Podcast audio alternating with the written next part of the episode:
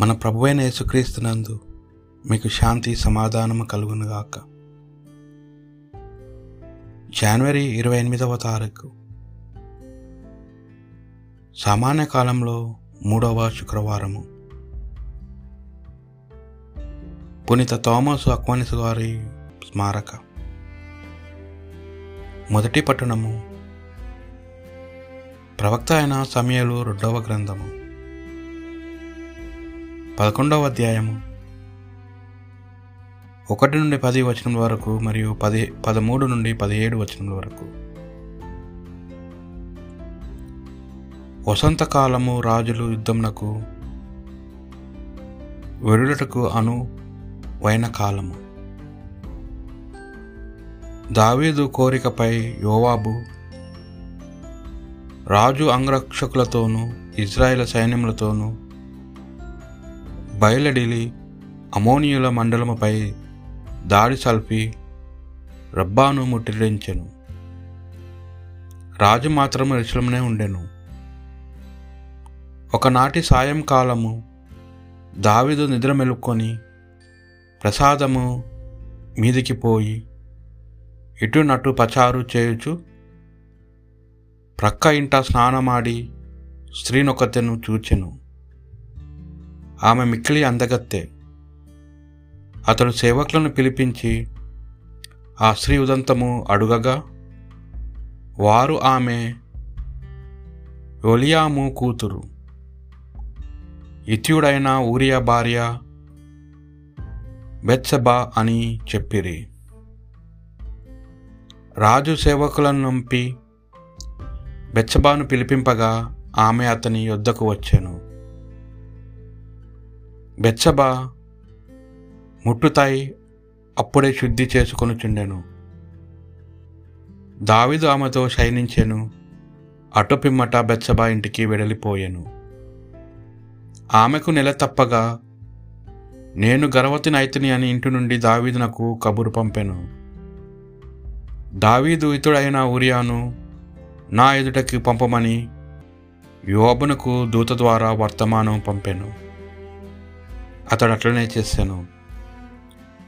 ఉరియా తన ఎదుటకి రాగానే దావీదు యోవాబును గూర్చి ఇజ్రాయెల్ సైన్యములను గూర్చి కుశలం అడిగి పోరెట్లు నడుచుచున్నదని ప్రశ్నించాను. అతనితో మాట్లాడి చాలించిన పిమ్మట ఇక ఇంటికి పోయి సేద తీర్చుకోమని చెప్పాను.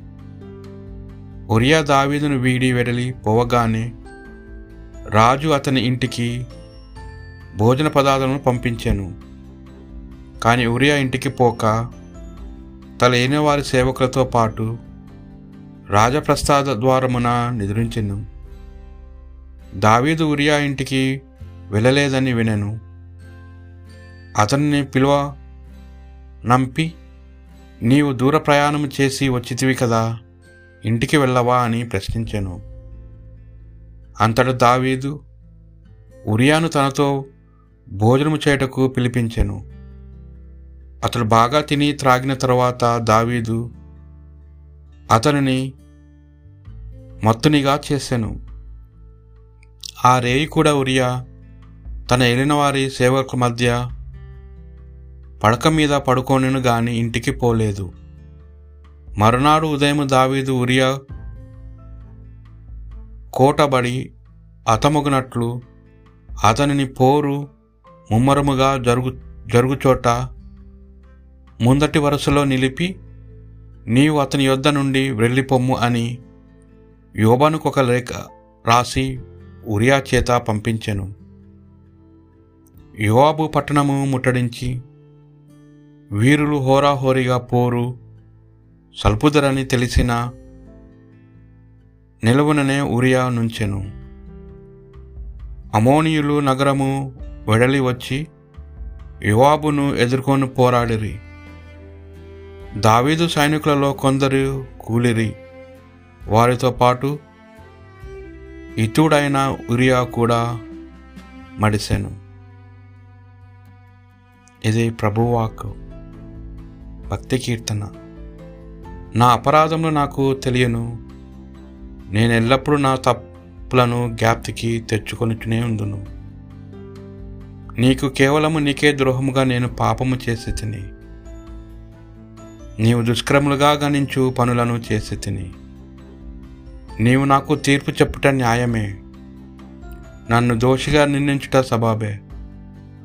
నేను పుట్టడం నుండి పాపాత్ముడనే. మా అమ్మ కడుపున పడినప్పటి నుండి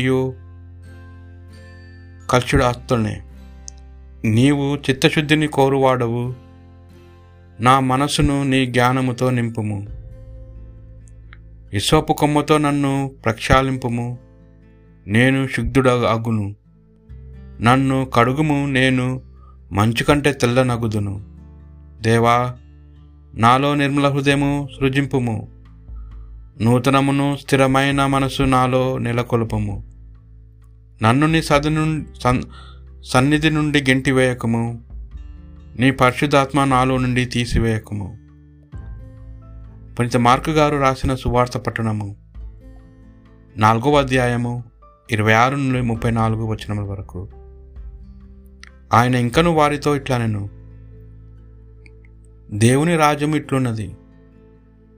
విత్తువాడు ఒకడు తన పొలంలో విత్తనములను వెదజల్లి రాత్రిని ప్రభులు నిద్రపోవచ్చు మేల్కూచుండగా వానకి వానికి తెలియకయే విత్తనములు మొలకెత్తి పెరిగి పెద్దవగుచుండెను. భూమి నుండి మొదట మొలకలు వెన్ను అట్టు పిమ్మట కంకులు పుట్టును. పంట పండినప్పుడు కోతకాలము వచ్చినదని సేద్యగాడు వెంటనే కొడవలితో కోయనారంభించును. యేసు మరలా ఇట్లనెను దేవుని రాజ్యమును దేనితో పోల్చదగుము?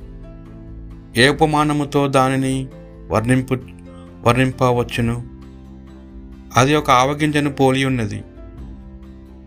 అది భూమిలో నాటబడినప్పుడు అన్ని విత్తనముల కంటే చిన్నదాయను. పెరిగి పెద్దనప్పుడు మొక్కలన్నిటికంటే పెద్దదై కొమ్మలతో రెమ్మలతో ఉప్పుచుండును ఆకాశ పక్షులు దాన్ని కొమ్మలలో గూళ్ళు కట్టుకొని నివసించును. ప్రజలు గ్రహింపగలిగినంత వరకు అనేక ఉపమానముల ద్వారా యేసు వారికిట్లు బోధించెను. ఉపమానం లేక ఆయన ఏమీ బోధింపలేదు కానీ ఏకాంతముగా ఉన్నప్పుడు ఈ ఉపమానం అర్థమును ఆయన తన శిష్యులకు స్పష్టముగా తెలిపెను. ఇది ప్రభు సువిశేషము.